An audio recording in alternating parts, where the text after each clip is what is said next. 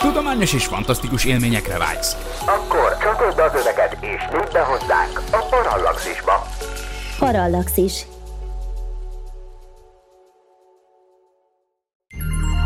Figyelem!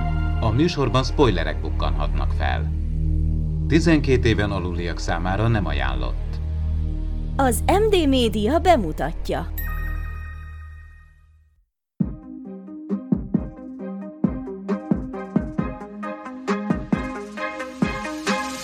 Tudományos és fantasztikus élmények Nándorral, aki környezetkutató, Miklóssal, aki fizikus, és Ádámmal, aki nem. Ez itt a Parallaxis, az űrszekerek.hu tudományos és fantasztikus podcastje. Sziasztok, ez itt a Parallaxis Podcast 36. adása, a mikrofonnál Horváth Ádám Tamás, és rendszerint ekkor mondom azt, hogy természetesen itt vannak velem állandó műsorvezető társaim, ám ezúttal Miklós mellett egy régi új kedves ismerős, Rezsabek Nándor tudományos újságíró és környezetkutató lesz a beszélgető partnerünk a Parallaxisban. Köszöntelek a műsorban, sziasztok fiúk! Szia, köszöntöm én is a kedves hallgatókat, sziasztok! Sziasztok, és sziasztok hallgatók! Nándi a Meteorkráter expedícióval kapcsolatban kapcsolatban, aminek többek közt a Parallaxis Podcast és blog az egyik média támogatója. Néhány hete vendégünk voltál, és amellett, hogy írásaid rendszeresen megjelennek a Parallaxis blogon, különleges alkalom ez, hiszen te először 2002-ben voltál vendég a Parallaxis eredeti, a Pararádióban sugárzott eredetiében, és voltál vendégem nekem is, ám most a Parallaxis Podcasthez csatlakozva műsorvezetővé avanzsáltál, és mostantól időről időre találkozhatnak majd veled a hallgatók. Hogy érzed magad? Nagyon jól köszönöm. Ugye ez már egy történelmi távlat is, ezt a múltkori, meg ugye riport alanyként való bejelentkezésnél is beszéltük. Ott ugye egy három éves időtáv volt 2002 és 2005 között, azért elég sokszor így megfordultam, de egy másik felállás volt nyilván vendégként, akkor ilyen aktuális, főleg ilyen csillagászati hírekről beszélgettünk. Most ez egy új időszak, és, és nagy örömmel vagyok itt műsorvezetőként is, úgyhogy köszönöm megtisztelő, és remélem, hogy nem okozok csalódást a kedves hallgatóknak. Csaba rajongók, semmi pánik, Csaba nem tűnt el, hamarosan újra hallhatjátok, Nándi, te pedig érez jól magad körünkben, közbe az öveket, és lép be velünk a parallaxisba. Egyébként, aki esetleg az imént említett pararádiós parallaxist is követte, annak jó hír lehet, hogy még ebben az évadban tervezünk egy olyan speciális adást, amelyben egy epizód erejéig Nagy Iván Kid és Szűs Gábor Sasi lesznek a beszélgető társaim, de most váltsunk irányt és forduljunk is rá a mai témánkra nyomban. Bolygónkat napról napra bombázzák kisebb-nagyobb meteorok, már a földtörténet korai szakaszában nem csak sortűzként bombázták planétánkat, de rögtön egy kis bolygó a Téja ütközött a Földnek, ami végül holdunk kialakulását eredményezte.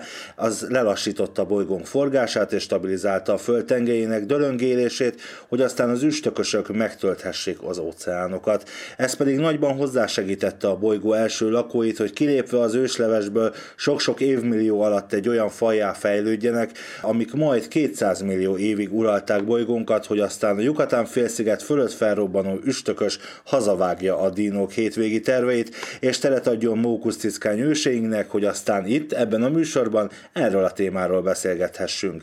De az univerzum máig fitoktatja erejét és ad ízelítőt bolygónk múltjából. Emlékezünk csak a 2013-as oroszországi, vagy az 1908-as tunguszkai eseményekre, de nem csak az ilyen kozmikus véletlenek, vagy akár a lemezek mozgása alakítja környezetünket, hanem mi is. Városias adunk erdőket, sőt a föld tüdejét vágjuk ki legelőkért, miközben gyors étteremben többjük magunkba a marhahúst, szigetnyi szemetünk úszik az óceánon, miközben gazdaságunk a dínokból lett ásványon, a kőolajon nyugszik. Meddig még, hova tovább, és szerintetek mi volt az eddigi legnagyobb változás, ami környezetünkben végbe ment, mióta világ a világ? Hú, hát ebben annyi minden volt, hogy, hogy, hogy én csak kapkodtam a fejem, és már majdnem jegyzeteltem, hogy most úristen, erre mind-mind reagálni kéne, hogy júj, júj. De hogyha már úgy kezdted, akkor szerintem az, hogy a, a világ alatt, persze most akkor a földünket ért, érted, hát azt, amit meglepve hallottam, hogy ennek a valaminek neve volt, vagyis utólag nevet adtak neki nyilván, ami a, a holdat kiszakította ugye a földünkből, de hát azért az kisbolygónak nevezni, ez kicsit erős, egy mars méretű égitest, vagy más számításuk szerint egy kettő mars méretű égitest, tehát mindenképp egy bolygónyi tömeg volt az, ami a számítások szerint ne, hozzá koccant a Földhöz annak idején, és akkor szakadt ki belőle az, amiből aztán a holdunk lett. Hát azt hiszem, hogy hát valószínűleg az annál durvább pofon, az nem érte ezt a bolygót, az, a, viszont ugye arról épp ezért nagyon keveset tudunk, és akkor mindjárt át is passzolnám Nádinak a kérdést, mert ez engem mindig is érdekelt, hogy, hogy, hogy az, amikor a holdunk megszületett, ami tényleg elvileg így történt, hogy egy mars méretű másik bolygó beletrafált a Földbe, és akkor a kilocsanó anyagból töbörült össze a hold szépen lassan, az azelőtt egyáltalán meddig jutott el a földtörténet, mert ez meg annyira a naprendszer keletkezésének a legelején volt, hogy, hogy egyáltalán miféle bizonyítékok vannak például erre a sztorira? Mert az biztos, hogy utána is voltak durva dolgok, de hát ha az a kérdés, hogy mi volt valaha a legdurvább pofon, ami ezt a bolygót érte, akkor szerintem abban megegyezhetünk, hogy ez volt az, nem?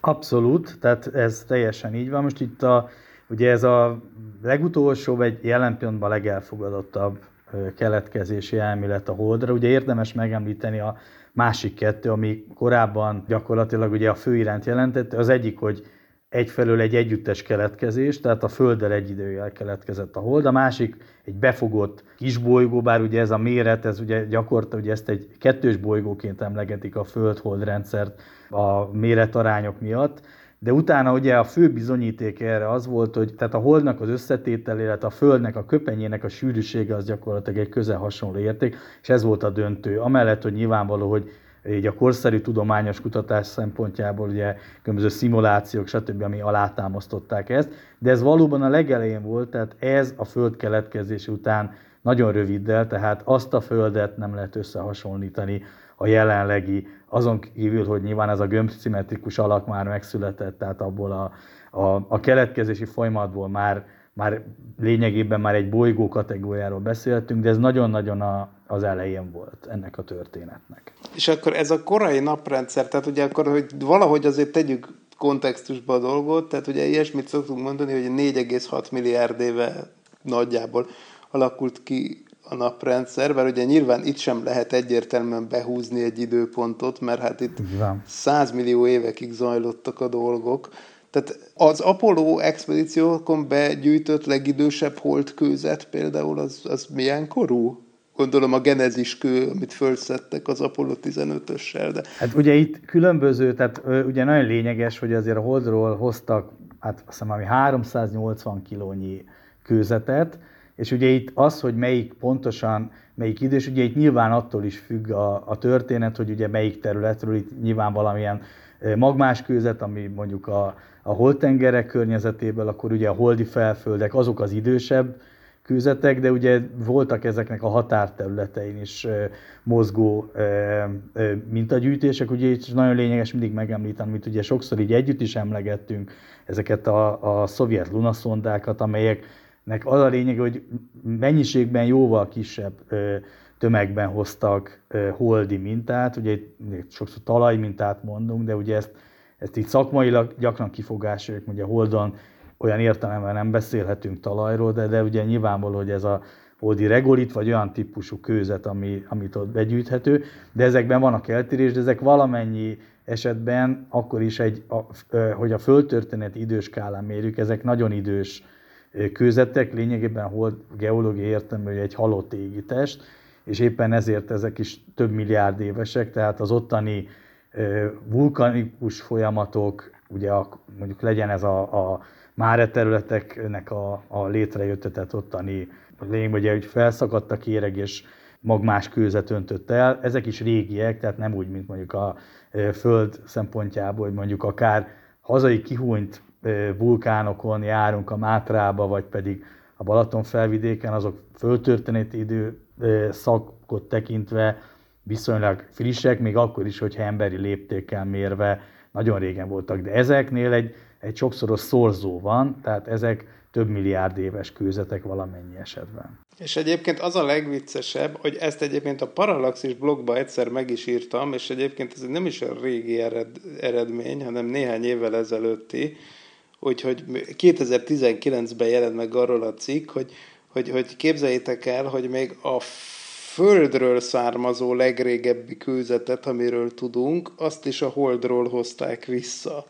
Ez Apollo 14-nek az egyik legnagyobb köve, amit Ellen Shepardék 1971-ben lehoztak a Holdról, az is egy ilyen 4 milliárd éves kődarab volt, a Big Bertha, Nagy Berta, de az egy ilyen brecsa, ami mindenféle kis egyéb kövekből lett így összecementálva, főleg becsapódások hatására, és ezeknek összepréselődött mindenféle más kődarabokból, és azok közül az egyik kődarabról megállapították az izotóp összetétele alapján őrület, hogy az a Földről a Holdra kirepült földi meteorit lehetett, és ilyen módon aztán, mivel hogy a Földön ebből a rétegből nem nagyon vannak értelmezhető kőzetek, mert ugye a Föld az folyamatosan változik, ahogy mondtad az előbb, hogy itt ugye teljesen más ütemben történnek a dolgok, viszont a Holdon megőrződhetett egy 4 milliárd éves földi kődarab, Szóval szóval ez egészen elképesztő, hogy mi megy itt, tehát hogy, hogy, hogy, hogy tényleg ebben nem szoktunk bele gondolni, hogy persze mindig erről szól ez az adás, jól értem, hogy mennyiféle, mennyiféle kő, meg vas, meg, meg jégtömb repül neki a földünknek, de valójában a földről is repül mindenféle dolog kifelé, adott esetben eltalálja a holdat, és 4 milliárd évvel később meg egy földlakó visszahozza a földre. Szóval itt aztán tényleg hihetetlen, hogy milyen mértékben cserélik ezek az égitestek egymás közt az anyagot. Nem is gondolnánk. Hát mennyi esély volt arra, hogy abban mondtad 380 kilónyi kőzetben találnak földi kőzeteket is. Hát nyilván e, naívan azt gondoltam volna, hogy hát ilyen a világon nincs, de ehhez képest mégis van, tehát valószínűleg itt egy nagyon intenzív anyagcseréről van szó tulajdonképpen a naprendszer égitestjei között között, és szerintem ezt csak mostanság kezdjük fölfogni, hogy milyen, milyen mértékben nem elválasztott világok ezek ilyen értelemben.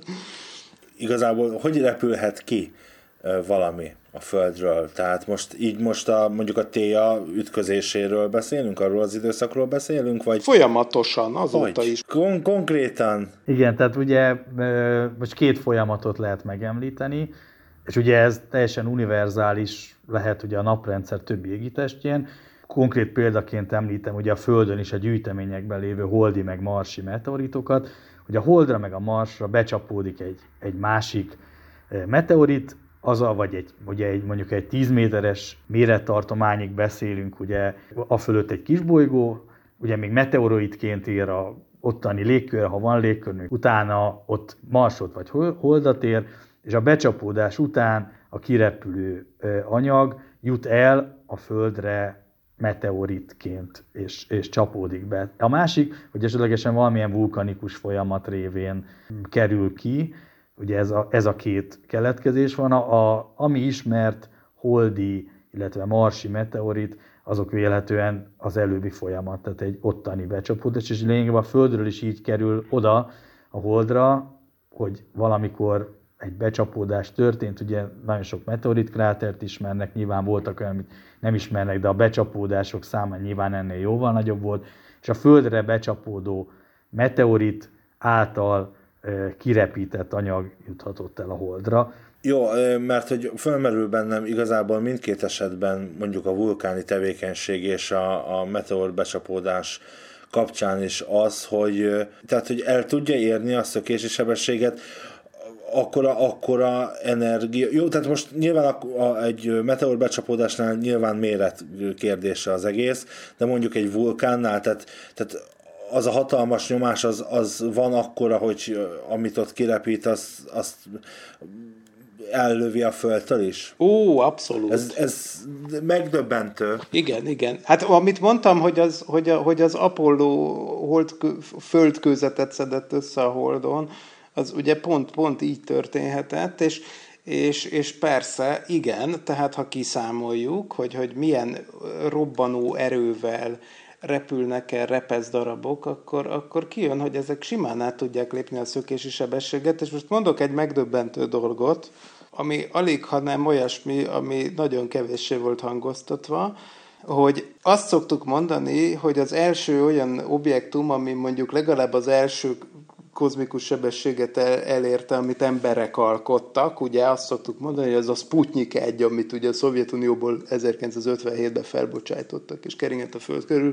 Meg azt is szoktuk mondani, hogy az első olyan, ami még a második kozmikus sebességet is elérte, vagyis azt, ami már Föld körüli pályára, tehát ami már nem is kering, nem, nem is esik vissza, nem is kering a Föld körül, hanem tulajdonképpen a naprendszerben egy nap körüli pályára áll, vagy akár a naprendszert is elhagyó pályára. Az első ilyen ennél, de ilyen sebességű dolgok, mondjuk a Luna 1 űrszondát szokták említeni 1959-ből, ugye ahhoz 11 km per másodperc körüli sebesség kell.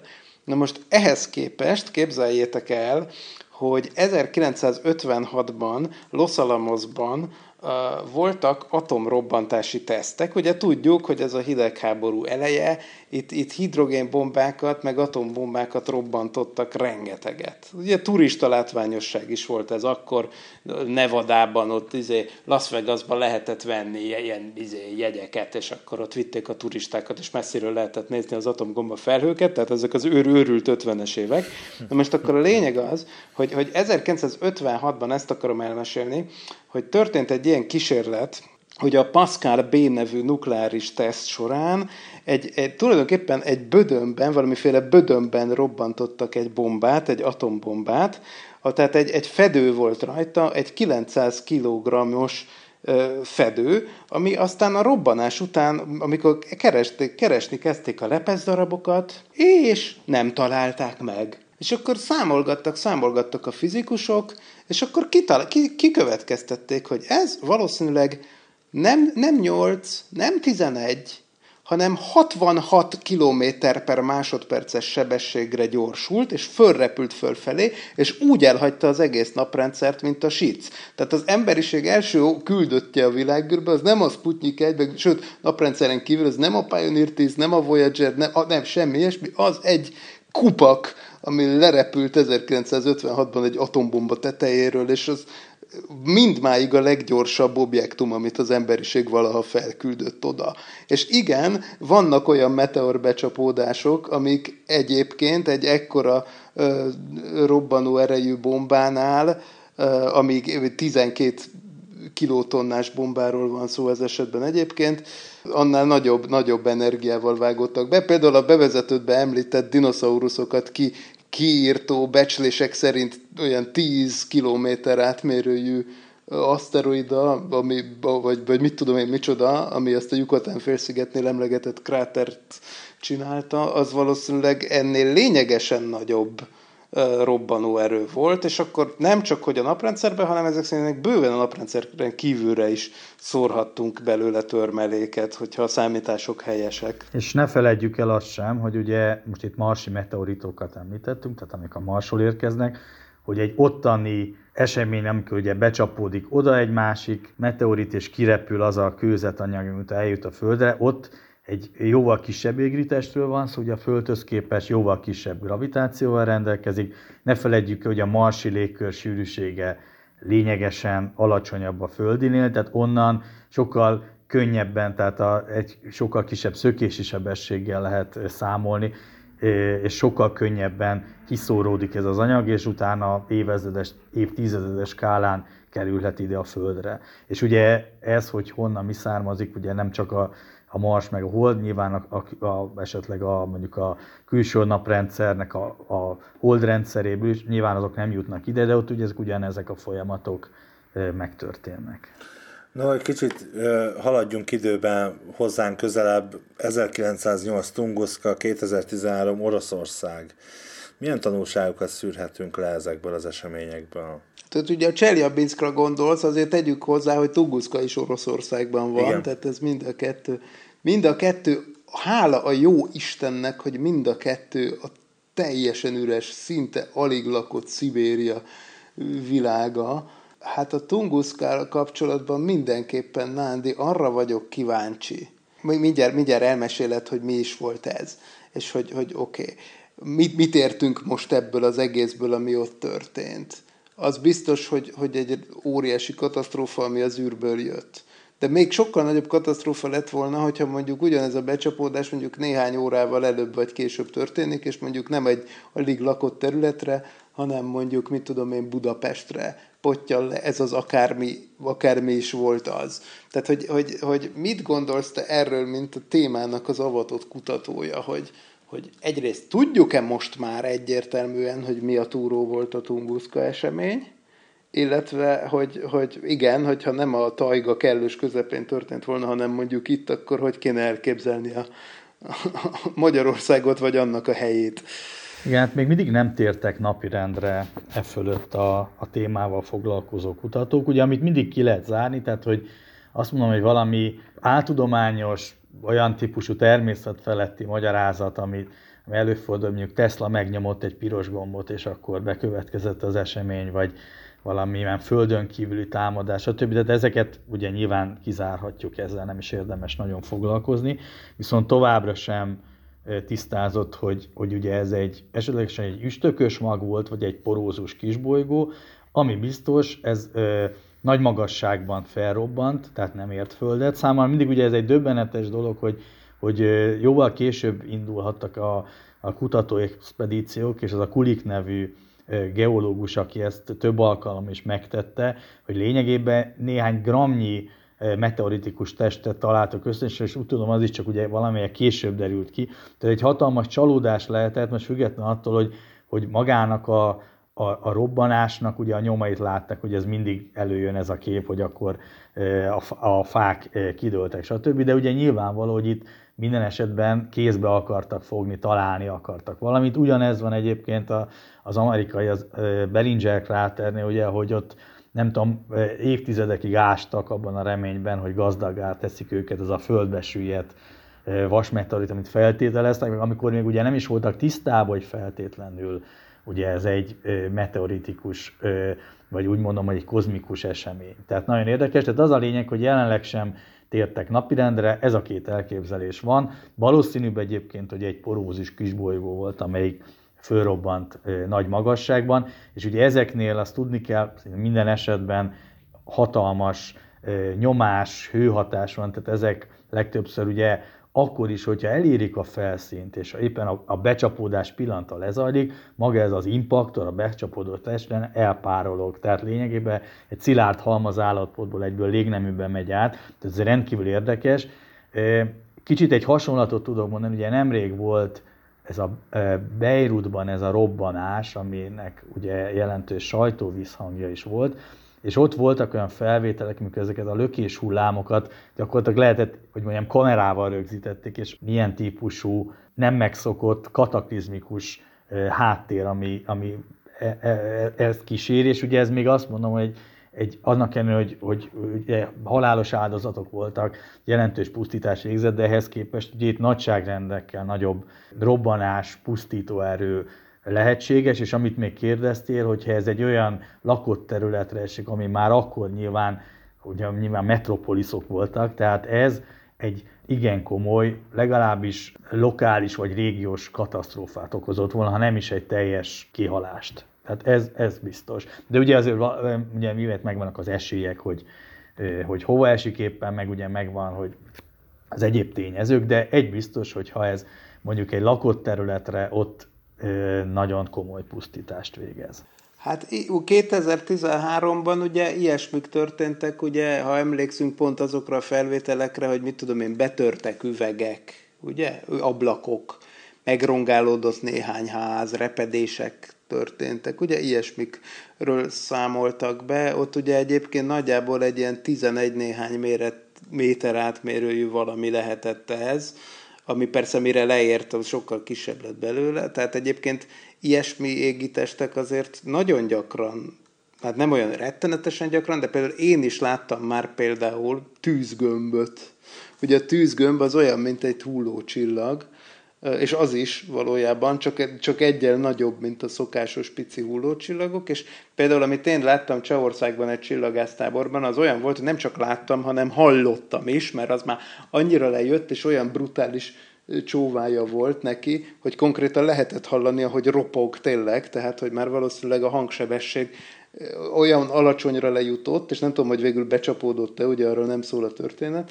Ne, ott nem, ne, hát a napilapi híradások szerint nem történt semmi komoly akkor a 2007 környékén Csehországban, ahonnan ezt láttuk. De tényleg azok szoktak így kinézni, meg, így, meg így hallatszani, amiken néhány méteresek, vagy egy-két méteresek fönt talán, fél méter környékén már ilyesmi tud lenni, amik nem égnek szét teljes, teljesen odafönt, hanem például, hát amikből aztán met, met, meteoriteket lehet összeszedni, ugye, amiből Nándinak van otthon egy csomó. Na most ehhez képest a Tungusz, és akkor mi történik? Hát rosszabb esetben mondjuk kitörik, kitörnek az ablakok, meg ilyesmi. Most ehhez képest a Tunguszka az egy nagyságrendekkel komolyabb dolog. Tehát ott ilyen 100 kilométeres, vagy nem tudom pontosan, mert Nándi Javicskét évedek, de ilyen több 10 kilométeres sugarú tartományban történt az, hogy teljes, amit mondtál, hogy teljes egészében vízszintesre le volt tarolva körbe-körbe az erdő. Tehát, hogy konkrétan az, hogy hol történt az a robbanás, ezt egész egyszerűen abból lehetett látni, hogy, hogy, hogy, hogy tényleg egy kb. Száz, több száz négyzetkilométeres területen belül azt lehetett látni, hogy, hogy egy sugárirányba vannak kidőlve a fák. Tehát, hogy, hogy az, azért, azért a tunguszka, az, az nem tudom, most ugye nyilván vitatkoznak, hogy mi volt az, és nyilván ettől függ az is, hogy mekkora volt, mert hogyha tehát ha nem tudjuk, hogy mi volt az, akkor nyilván azt se tudjuk, hogy mekkora volt, de hát hogyha egy üstökös magból indulunk ki, akkor azért az, az, hát akkor azért az egy, hát mondjuk, hogy több száz méteres valami. Ami érdekes volt a Chelyabinksnál 2013-ban, hogy aznap volt egy földsúroló, egy ö, kisbolygó, aminek tudták a jöttét, ugye gyakorta ezek a, a napi hírekbe is bekerül, hogy a szokásos, hogy a buszméretű kisbolygó halad el a Föld, mert ugye ezek igen gyakoriak, ez mit tudom én, lehet olyan, hogy a földhó távolságon belül, vagy néhányszoros földhó távolság, még az is viszonylag közeli, de az a lényeg, hogy akkor, amikor ez a becsapódás történt, ugyanazon a, az éjszakán volt egy földsoruló, egy kisbolygónak az elhaladás, ami egyébként nagyobb volt magánál ennél a meteoroidnál, ami, ami vagy kis, egy mini kisbolygónál, ami ugye a Csejabinsk eseményt okozta, tehát hogy még aznap éjjel is volt, kiderült, hogy a kettőnek egyébként semmi köze nem volt egymáshoz, az egyiket tudták, a másikat nem tudták. Nyilván egy adott mérettartomány felett ugye erre vannak különböző programok, de erről majd beszélhetünk még, amivel ugye próbálják ezeket detektálni. De az a lényeg, hogy ez gyakori és előfordulhat, és, és, és azzal, a, a, attól, hogy, hogy nem minden nap fordul elő, attól még minden nap előfordulhatna elvileg. Nyilván persze ez ez, ugye ennek meg vannak különböző valószínűségei, meg, meg bekö, amikor ugye van esély erre emberi léptéken mér, vagy annak a szorzóiba, vagy föltöltent időskálnál szokták emlegetni, hogy mekkora becsapódás, milyen gyakran, de ugye ez azt jelenti, hogy elvileg akármikor megtörténhet. Az Armageddon című filmben elhangzik egy olyan mondat, hogy hogy is vettük volna észre a, a közeledő üstököst, hiszen a, az égbolt mindössze 4%-át, ha jól emlékszem, ez a szám hallat, hangzik el benne, tudjuk figyelni. Mennyire, mennyire ismerhetjük a, a ránk veszélyt jelent, jelentő, vagy akár a naprendszerünkben megforduló kisbolygók mennyiségét, helyzetét, pályáját? Most erre azt lehet mondani, tehát egyfelől, hogy ez honnan indult, hogy ezeket figyeljük.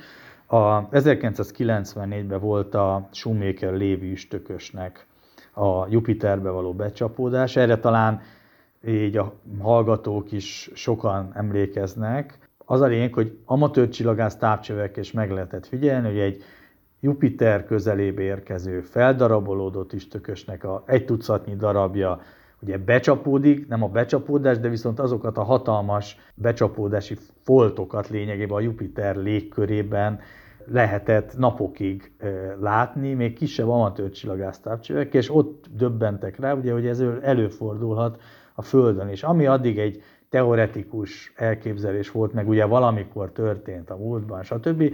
Ott egy napi, azt mondom, egy ilyen környezeti katasztrófa képét vetítette el, és onnantól volt, hogy a különböző űr, űrhivatalok, az egyes vezető nagyhatalmak ugye erre pénzt áldoztak, hogy különböző automata távcsövekkel, meg egyéb módszerekkel detektálják. Az előadásomban szoktam egy, egy nagyon klassz ábrát mutatni, ami azt, mutat, ami azt ábrázolja, hogy lényegében bizonyos mérettartomány felett azért ismerjük azokat a földsúrulókat. Ugye ez elvileg lehet a kisbolygó is, meg üstökös, de alapvetően ugye ezek főleg kisbolygók, amelyek veszélyt jelentetnek, és a különböző méretskálákon, hogy közelítünk, most mondtam valamit a 10 méterig, úgy mutatja, hogy azokat már sokkal kisebb mértékben ismerjük és tudjuk detektálni. Tehát azt mondom, a nagyokat ismerjük, a kisebbeket nem, de ezek a kisebbek is már egy lokális katasztrófát okozhatnak. Ugye a legjobb példa volt ez a, az a Chelyabinsk 13-ban, ami ugye utána Földet is ért, és a közeli tóból kihalázták egy nagy darabját, de lényegében az hullhatott volna éppenséggel a városra is, tehát ebből lehetett volna mégis egy jóval nagyobb katasztrófa, hogyha szerencsétlenül alakulnak az események. Hány meteor krátert, becsapódási helyet ismerünk most a Földön nagyjából? Hát 190 darab olyan van, amit a, az a tudományos közösség, aki ezzel foglalkozik, amit elfogad, úgymond kanonizálva van, tehát 190 olyan, aminál biztos, és van, vannak ilyen B meg C listák, meg ugye van az ilyen, hogy mondjam, az ilyen áltudományos lista, ami ugye mindenki, mint hogy mindenki mindig meteoritot talál, ugyanúgy meteorit kráter talál, mert kör alakú, és akkor az meteorit kráter, de nyilván most komolyra fordított 190 darabot ismernek, és van egy olyan lista, ami, ami nagyon valószínű, hogy az, de további kutatásokat igényel, és akkor, hogyha mondjuk utána kellő számú szakcikkben mondjuk ezt publikálják és elfogadja ez a tudományos közösség, akkor ez a szám növekedhet. Tehát nyilván ennél jóval több van, meg valamit, hogy mondjam, nem ismerünk, de ez a lényeg, ez a szám ez növekedhet, csak nyilván ehhez kellő számú, vagy kellő mértékű kutatás szükséges. Van olyan régiója a Földnek, ahol mondjuk több az ismert kráter, mint máshol? Hát az az igazság, hogy el is vannak ilyen térképek, amik ezt mutatják, hogy, hogy hol nyilvánvaló, hogy az egyenlítő vidékén nyilván egy olyan környezetben, ahol mondjuk a málási folyamatok előbb tönkreteszik, meg az eróziós, mondjuk a magát a leérkező meteoritikus testet, vagy pedig az egyéb eróziós folyamatok tönkreteszik a krátert, ott kevesebbet találnak. Nyilván a ö, lakott területektől távoli, ahol megőrződik esetleg a, olyan klimatikus viszonyok vannak, ami nem teszi ezeket tönkre. Tehát emiatt van lényegében eltérés. Valójában ezt megmondom őszintén, ezt nem tudom, hogy, hogy erre vonatkozóan voltak-e vizsgálatok, hogy bizonyos területeket jobban sújthat egy becsapódás, de az, hogy hol találtok rá, tehát azt leginkább azt mondom, hogy a földrajzi viszonyok, meg a klimatikus viszonyok határozzák meg, mert valószínűleg ugyanannyi volt a másik területen is, csak ott nem maradt meg a földi erózió miatt. Hogyha jobban belegondolunk, amúgy talán maximum nagyon erőltetetten annyit lehet mondani, ugye, hogy, hogy a mindenkori ekliptika síkjához közel nagyobb a becsapódások aránya valószínűsége, csak ugye az is tehát ugye mi, mi, mi, miről beszélek, hogy ugye a, nagyjából a naprendszer, nagyjából, mondom csak közelítőleg, ugye az üstökösök esetében ez nagyon nem feltétlenül van így,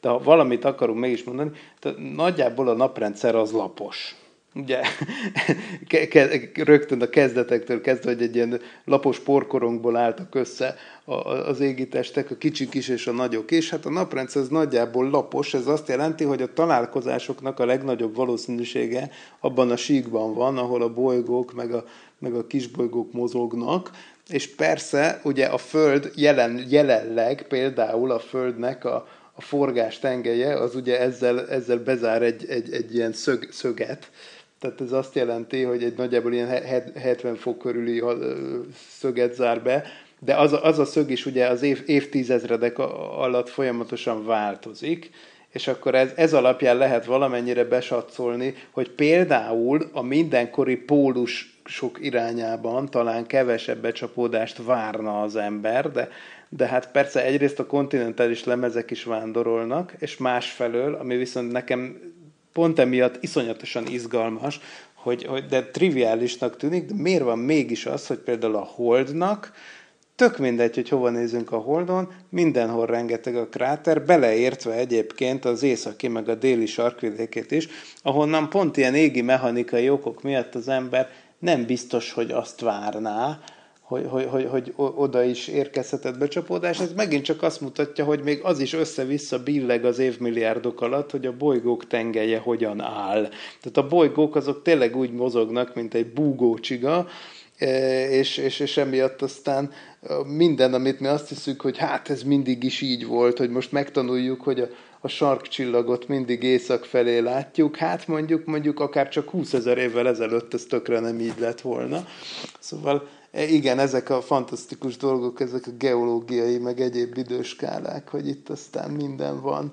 És akkor ez azt jelenti, hogy végül is bármilyen irányból jöhetett becsapódás tulajdonképpen. Én úgy gondolom én is. De, de az megint egy érdekes kérdés, hogy miért csak 190 valamennyi, miközben a Holdon tele vagy kráterekkel. Hát nyilván a Föld, Föld is megkapta a magáét, csak itt azóta úgy, itt ugye erózió, igen. Ugye eleve van egy légkörünk, a szűri a kisebbeket. Meg geológiailag is aktív a Föld Igen. ellenben mondjuk a Holdal, ezt a Nandi említette. Figyelek, én egyébként egészen úgy érzem magamat, mint egy ilyen előadáson, ahol két témához értő ember előad, és én figyelek, úgyhogy mennyi esélye van, mert hogy azért szerintem a hallgatóink már hozzászoktak, hogy mi mindig a katasztrófák közelébe szeretünk turistáskodni, és azért adja magát a kérdés, és felmerül, és engem is nagyon érdekel, hogy nyilván mindenre van esély, de mennyi esély van arra, hogy hirtelen most mi itt beszélgetünk, csináljuk a műsort, és egyszer csak elvörösödik az ég, és egy hatalmas nagy üstökös vagy meteorit belép a, meteor belép a légkörbe, és felrobban, és vége a világnak, vagy stb. stb. Tehát, hogy mennyi, mennyi esélye van, mert ugye Nándi említette, hogy, hogy azért a nagyobbakat ismerjük, de lehet az, hogy egyszer jön egy óriási? És mi van azzal az apófisszal, ami állítólag majd, majd jön? Ott áll, állítólag azért az esély az, az ö, ö, ilyen léptékben azért ö, nem elhanyagolható. Legyen rettegni való? Legyen már egy kicsit, rázzuk már föl ezt a felolvasást itt a Titkos Útklub ma esti szekciójában egy kicsit rázzuk fel a dolgokat valami jó kis világvégeizével. Hát nem tudom, meg tudna minket lepni egy üstökös? Mondjuk ha hülye irányból jön, akkor elképzelhető, hogy nem vettük volna észre. Pú, passz, nem tudom. Azt mondanám, hogy nem lehet, az olyan uncsi lenne.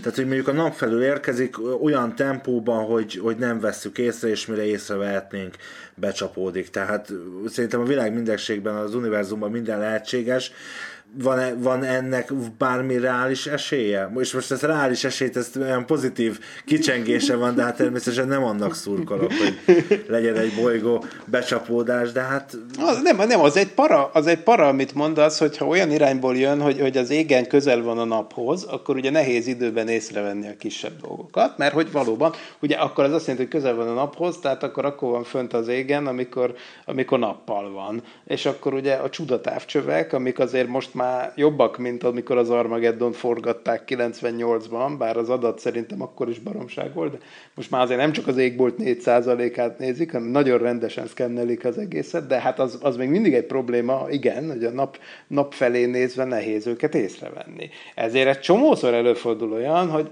néhány nappal később vesznek észre, jó, nem egy bazin egy üstökös, de mondjuk néhány ilyen, mint amit mondott a Nándi, ilyen buszméretű dolgokat, hogy utólag veszik észre, hogy hoppá, ez izé elsuhant itt 40 ezer kilométerre, érted, olyan magasan, mint ahol a távközlési műholdak vannak, kb. Sőt, olyan is volt, hogy még annál is közelebb elsuhant egy, és akkor három nappal később vették észre, hogy ja, ez itt volt, hoppá, nem vettük észre. Tehát ennyi erővel simán, hogy el, elvörösödik-e az ég, az ugye, az egy más kérdés. Hát ezt ugye te vagy a média szakember, hogy hogy kell kinézni egy tisztességes világ végének, de hát ez, ez El más kell kérdés. az égnek szerintem. El kell, hát. igen, igen. Elengedhetetlen. Igen. Nandi?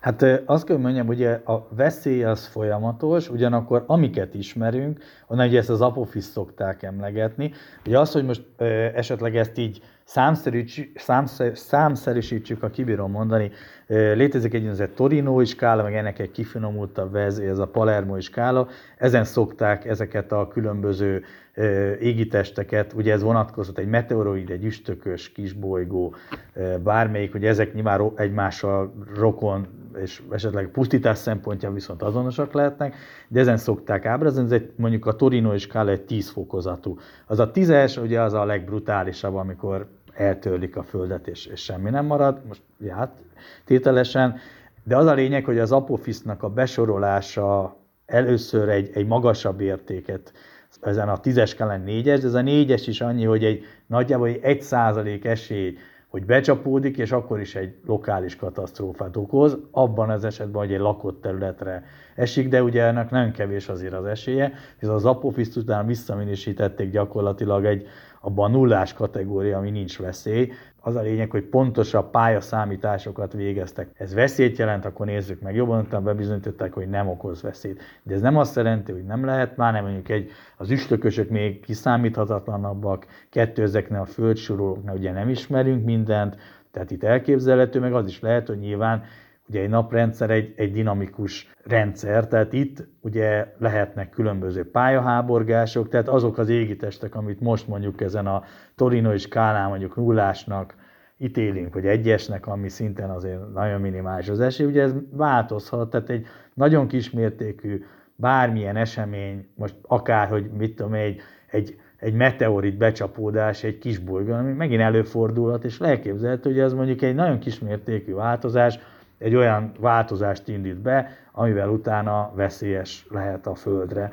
De ugye ezért kell ezeket folyamatosan figyelni, ezzel foglalkozni, és nyilvánvaló, hogy ha valami történik, valamit tenni, ami ugye megint egy jó kérdés, hogy mit lehet tenni, de legalább felkészülni ezekre az eseményekre. Mit mér a skála? Tehát egyfelől egy valószínűséget néz, hogy mennyi a valószínűsége annak, hogy megtörténik. Lényegében egy becsapódási vagy, vagy hogy mondja, egy mozgási energiával számol, ugye, ami nyilván egy becsapódásnál érdekes, és ezeket kombinálja azzal, hogy lényegében egy, egy fehér, zöld, egy sárga, egy narancs és egy piros részre osztja ezt a tízes skálát, ugye a piros, ami már, tehát így a veszélyesség szempontjából a leg, jelentősebb, ami a fehér, az a nincs veszély, meg a zöld az általános, ahol gyakorlatilag nem történik semmi, és az a helyzet, hogy nagyon kevés az a, egyáltalán az égítés, mint ugye említettem az Apox Egyetem, hogy a sár, ami bekerült egy rövid a sárga kategóriába,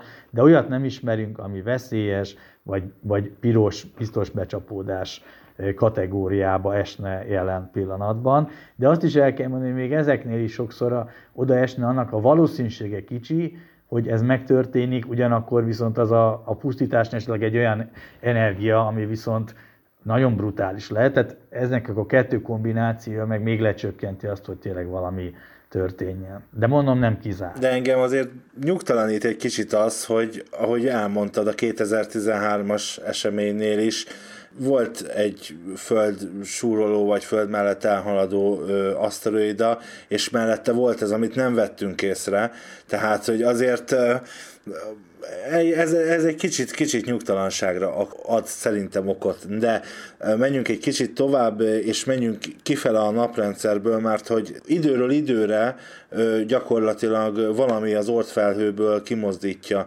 ezeket, a, ezeket a, az üstökösöket, és elindulnak a nap fele, és ebben felfedezni vélnek egy ciklikusságot, állítólag nem értek hozzá, én csak azt mondom, amit hallottam, és hogy mondjuk akár ez a nap ö, ö, sötét ikertestvére is lehet, vagy más olyan bolygó, amit eddig ö, nem észleltünk, mert olyan hatalmas nagy pályán mozog. Mit gondoltok erről? Ez eléggé tartja magát, tényleg, és ez velünk egy amit velem, Ádámmal, meg velem egyidős ez a nem ez is elmélet. Ugye ez 1984-ben találták ki, ez pont ez, amit mondasz, hogy, hogy valószínűleg van a nap, vagy nem, valószínűleg nem, de egyáltalán nem tűnik úgy, hogy ez igaz, de, de mindesetre jól hangzó elmélet volt, hogy, való, hogy ha lenne a napnak egy ilyen nem látható kísérője, egy, mert hogy egyébként, egyébként nem tudom, tudtad Ádám, hogy, hogy a legtöbb csillag az nem egyedül van, hanem vagy kettős, ugye? Igen, bináris igen, rendszerekben vagy, igen. van, és igazából egyedi ez a igen, Hát nem esetünk. egyedi, de tök ritka, és egyébként egy csomó ideig azt mondták, hogy azért vagyunk mi különlegesek, mert például bináris rendszer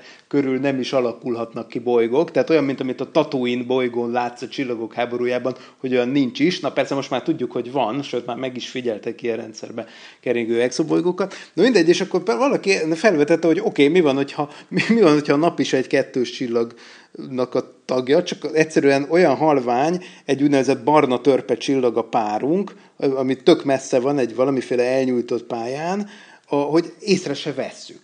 Hát mondjuk ilyen lehetne, és azt is kis, és, és honnan jött az ötlet? Tényleg onnan volt, hogy hát ha nagyon akarom, akkor a, a geológiai idősorba bele tudok látni egy ilyen 26 millió évente ismétlődő kihalási hullámot, tehát azért ez nincs pontosan így, tehát azért, ha nagyon akarom látni, akkor látom, ha nem, akkor nem. Hát mondjuk ott például, hogy a dinók voltak mondjuk 65 millió évvel ezelőtt, most az egyel későbbire talán rá lehetne húzni, ott akkor volt, volt valami kisebb kihalási esemény, tehát aztán nem mindig, nem mindig stimmel ez, de, de, de majd ezt Nándi kiavít, de hogy az volt az ötlet, hogy 26 millió évente, minthogyha történne valami ciklikusan valami nagy kihalás. És akkor erre egy elegáns magyarázat lett volna, igen, hogy egy elnyújtott pályán kering egy kísérője a napnak, amit nem, nem is látunk, de néha közelebb jön, és akkor beránt rengeteg az ortfelhőből, tehát a naprendszer kül, nagyon-nagyon külső részéről, ahol ugye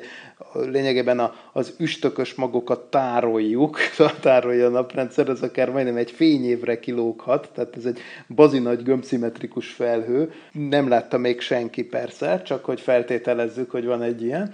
Onnan beránt egy csomó ilyen üstökös magot, ez a nemezisnek, ez a szörnyű 26 millió év, évente fellépő közelsége, és akkor hirtelen megnő az üstökösök sűrűsége, tehát akkor 26 millió évente, ha kimegyünk és kinézünk az ablakon éjszaka, akkor azt látjuk, hogy tele van az ég üstökössel. Hát mondjuk ez, valami ilyesmi az ötlet. Egy, azért veszik egyre kevésbé komolyan, mert valószínűleg ezt most már kéne tudnunk észlelni. Most már nagyon jó infravörös űrtávcsöveink vannak. Ugye 1984-ben még, még ki lehetett dumálni azzal, hogy ha lenne egy ilyen, akkor azt a Földről nem kéne látnunk. Mert, mert a barna törpe az nem világít, hanem csak mondjuk infravörösbe látszik, viszont az infravörös hullámos tartománynak a nagy részét a föld, föld légköre az kiszűri, tehát a komolyabb infravörös űrtávcsöveket az űrbe kell felküldeni. És, és, és hát 1984-ben még nem volt akkora lefedés, de hát most már azt mondják, hogy valószínűleg most már például a 2000 tízes években felküldött WISE, Wide Field Infrared Survey Satellite űrszondával már kellett volna látnunk ezt a neve, nem ez is sajnos, ha lett volna. Imádom ezeket a betű szavakat. Ezek teljesen hülyék, teljesen hülyék. Hát az Osiris Rex, tudod, ami most egy, pont egyébként egy kis bolygó, hát ilyet, ez, ez a bakronimek mesterei. Mind, mindig összeraknak valami jó betűszót a srácok. Szerintem egy, egy, egy verseny van ott a názánál ebből, hogy, hogy kirakja össze a legbonyolultabb izéket. Volt egy kis űrszonda, ami vett egy kb. Gellért hegynyi méretű kisbolygóról egy, egy, egy 60, 60 gramnyi anyagot, amit majd három év múlva hazajön a jutai sivatagba ejtőernyővel lepottyan, elköltenek rá egy milliárd dollárt, hogy olyan anyagjuk legyen otthon, amilyen például szerintem Nándi neked van otthon már most, ugye? Igen, igen. Egyébként még a nemezéshez egy mondat ott hadd fűzek hozzá, hogy erről megjelent egy kötet, az, az biztos ismeritek, ez a nemezés a halálcsillag, ez egy 90-es Igen. kötet, amilyen rettenetes sen hangzó cím, tehát ilyen, meg a, a, a borító is, mint tudományos elképzelés ezután a nem aratott siket, vagy nem, nem fogadták el, viszont ez a könyv, ezt ettől függetlenül mindenkinek ajánlom, mert, mert nagyon korrekten, tehát szakmailag is nagyon jó a fordítás, a lektorálás, és egy csomó olyan releváns információt tartalmaz ezekről a kihalási hullámokról, a becsapódásokról, amik akkor nagyon korszerű elképzelések voltak. Maga az eredetre vonatkozóan ugye az valóban nem nyert elfogadottságot, ezt nem lehetett, nem tudta senki bebizonyítani, hogy ebben lenne egy ciklikusság, de minden más szempontból ez egy rendkívül jó kötet, és ugye a Bennu kisbolygó, ugye most volt ez a mintavétel, valóban, tehát ez egy C-típusú kisbolygó, ez egy ilyen kondritos összetétel, és ilyen meteoritot lehet találni, viszont ugye árba azért azt hozzáteszem, hogy, hogy azért nagyon boldog lennék, ha jelen, ez egy kicsit úgy lehetne összehasonlítani, mint hogy ugye vannak holdi meteoritok, nekem is, meg Marsi, ugye a Holdról hoztak mintát, ugye említett Luna, meg ugye az Apollo, viszont azok úgy mondom, hogy eredeti holdkőzetek, amiket úgy szedtek, tehát ott azok, az, gyakorlatilag nem lehet hozzájutni, vagy ha lehet, van olyan árverés, mert az oroszok ugye azokból a néhány gramnyiból is ugye árverésre bocsátottak, hogy az ilyen megfizethetetlen horror áron van, attól függetlenül, hogy egy olyan típusú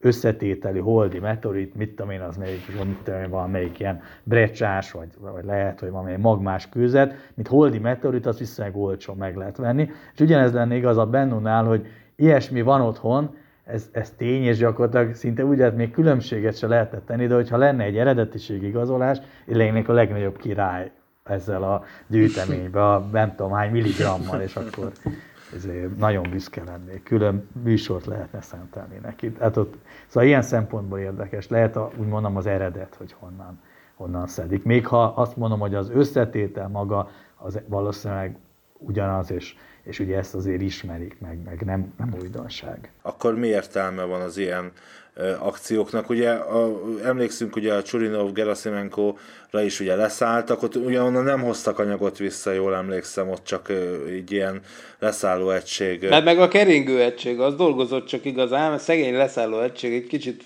rossz helyre került. Igen. Ja, igen, igen, de jól emlékszel amúgy. De egyébként például Üstökösnek a csóvájából már hoztak mintát. Hát a felszínéről nem is, de például a Stardust nevű küldetés, az a 2000-es évek elején az hozott 2006-ban mintát. Ez most azért tudom, mert a legutóbbi szokolébresztőn a Werner Nordbővel pont ilyesmi, ilyesmikről beszélgettünk, szóval igen, jönnek haza ezek az anyagok szépen lassan. Most újra mond, mond, mondtuk a Lunát meg az Apollo, de kínai barátaink még idén terveznek a Holdról újabb mintát hozni. Jön, jön, jön szépen, most végre az űrkutatásban megint megnyitottuk a bevétel rovatot, tehát csak nem az van, most már nem csak az van, hogy kifele megy a tömeg a Földről, hanem, hanem befele is jön néhány gram. Igen, ezt várjuk is, várjuk is, és a másik, hogy egyfelől valahol ugye néha értelmetlennek tűnnek, mert hogy van hasonló, de azt soha nem szabad elfelejteni, hogy, hogy itt azért emögött mindig van egy, egy, egy modernkori földrajzi felfedezés. Ez, hogy ugye mindig fölmerül, hogy most miért kellett a holdra menni, nyilván ennek megvoltak ugye a, akkori a világpolitikai okai, meg, meg műszaki, tudományos, technológiai okai, tehát ez rendkívül bonyolult volt, annyira, ugye néha leegyszerűsítjük, de ez jóval bonyolultabb, de minden mögött ott van az, hogy az ember egy felfedező lény. Modernkori földrajzi felfedezés volt az is, és azt mondom az is, hogy most a Bennuból mintát vettek, nyilván egy mostani viszonyokra adaptálva. És ezt soha ne felejtsük, hogy akkor is lesznek ilyen missziók, tehát amíg lesz, aki ezt mondjuk finanszíroz, és mindig lesz, mert nyilvánvaló, hogy, hogy világhatalmak mindig voltak, akik mindig a politikai, meg a katonai hatalmuk mellett ugye jó fiúként a tudomány meg a technológiára áldoztak, plusz ez még most ugye hozzájön az is, hogy nyilvánvaló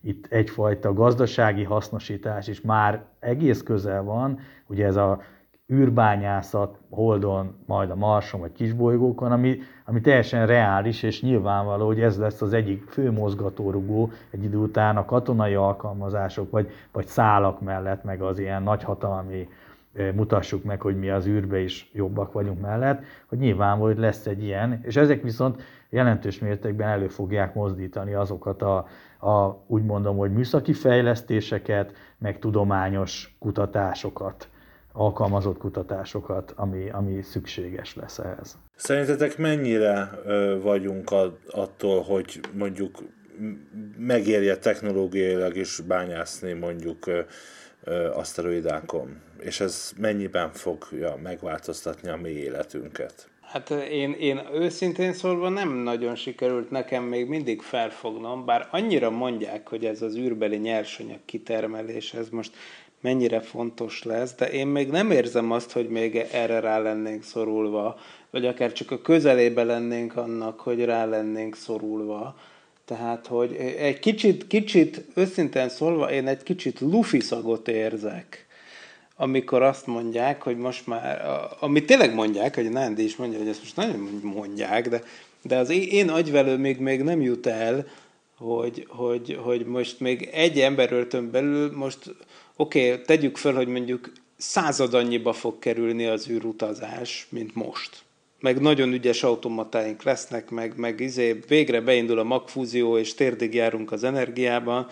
Tehát, hogy ne, ne, nem nagyon tudom, hogy, hogy mi, mi lenne az a nyersanyag, és most geológ, geológust, akkor kérdezzük meg, Nándi, hogy van olyan nyersanyag, amivel ennyire rosszul állunk, hogy tényleg el kell menni a kis bolygóövbe, hogy beszerezzük, és a Földön, tehát tényleg, tényleg van ez a probléma? Hát én ezt ö, úgy mondom, most kozmikus időskálán lett, tehát jelen pillanatban nincs, de viszont szerintem a, ugye itt a különböző elektronikai termékeknél, stb. ugye gyakran előkerül, hogy itt dolgoznak olyan összetevőkkel, amiben ugye nagyon kis mennyiségek vannak. Ugye a legjobb példa Kína, ahol sok esetben ott vannak olyan nyersanyagok, de ezek nyilván olyan kis mennyiségben vannak, vagy pedig egy idő után annyira gazdaságtalan, és vagy esetleg lehetetlen hozzájutni, hogy, hogy ez egy ö, emberi lépték egy idő után kimerülhet, és ö, ez vihet egyfelől. Másfelől nyilván egy olyan űrtechnika is előlépett, amikor ugye itt az űrturizmus kapcsán is ugye előkerül, hogy ez már lehet, hogy egy mindennapos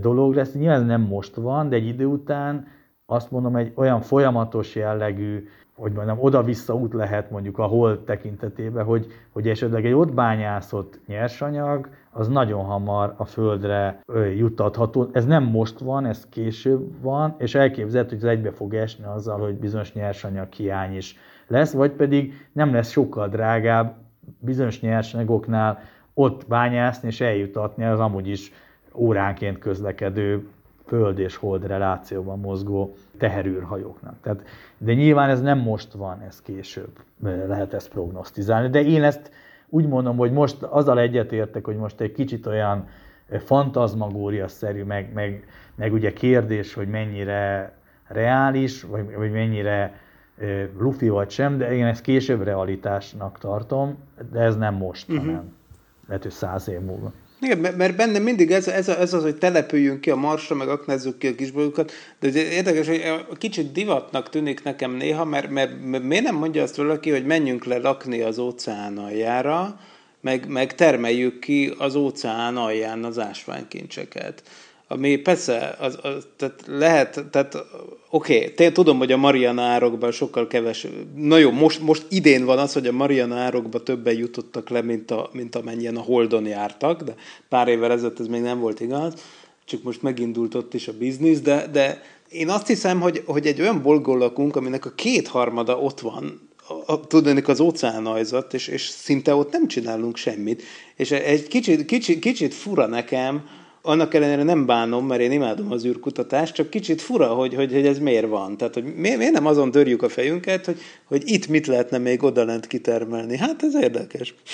Hát azért ne bánt annyira Miklós, mert amit mondjuk különböző olajkatasztrófák okoznak. Jó, értem most így nem olajtermelésre gondolsz, hanem mindenféle ásványi anyagra, meg, meg mindenre, ami ott van, de hát azért azt látjuk, hogy az ember, ahova beteszi a lábát, ott, ott elég komoly károkat tud okozni, még, ha, még a legjobb szándékkal is. Úgyhogy talán jobb, hogy nem bányászunk sem a Marianárok alján, sem az óceánjainkban, többé-kevésbé semmit. Én, vagy én azért addig nyugodtabb vagyok. Jó, ez, ez, figyelj, ez tök jó, ez egy, ez egy érv. Az űrben az ember kevesebb kárt tud okozni, mint amekkora kárt az űr tud okozni az embernek.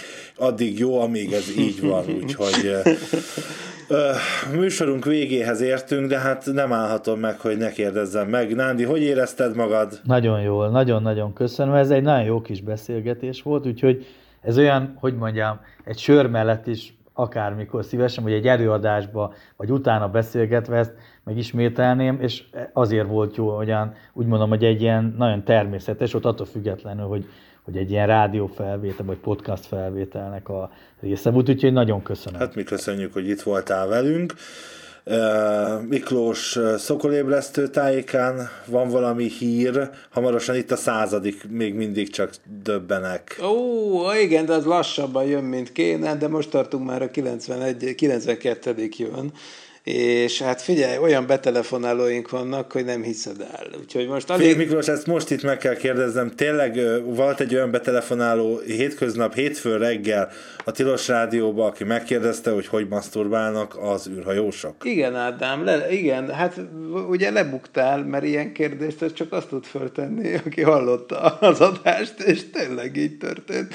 Élő, élő, élő adásban. Hát jó, hát van, van néhány kedves, kedves betelefonálónk, akiket egyébként... Na, és pont ez a csávó vetette föl, hogy szeretne hallani az űrruhákról. Akkor eszembe jutott, hogy mondjuk erről még nem volt adás, szóval elképzelhető, hogy a következő az, az erről fog szólni. De hát tudjátok, hogy hogy megy ez. Azt tudjuk, hogy október 26-án a NASA be fog jelenteni valamit. Rohadtul nem tudjuk mit, összetrombitáltak egy nagyon nagy sajtótájékoztatót, azt mondják, hogy a holdal kapcsolatos, szenzációs bejelentés lesz, infravörös csillagászattal van kapcsolatban, és a mi holdunkkal, és ilyen módon nyilván érinti az emberes űrutazást is, mert a NASA-nak az emberes űrrepülésért felelős igazgatósága fogja tenni a bejelentést, de nem tudjuk, hogy mi az. Most megmondom, távcsövet telepítünk a holdra. Figyeld, ez lesz. nem, komolyan. egy felfedezés lesz. Egy felfedezésről Felfedezzük, hogy megvan a technológiánk rá. Felfedezzük, hogy, hogy megvan rá a pénz. Vagy hát igen, leginkább a pénz. Ez Na, mindegy. hangzik. Szóval igen, ilyenek miatt gőzünk sincs, hogy mi lesz a szokolébresztőben. Könnyen lehet, hogy arról fogunk beszélni, amiről még nem tudjuk, hogy mi.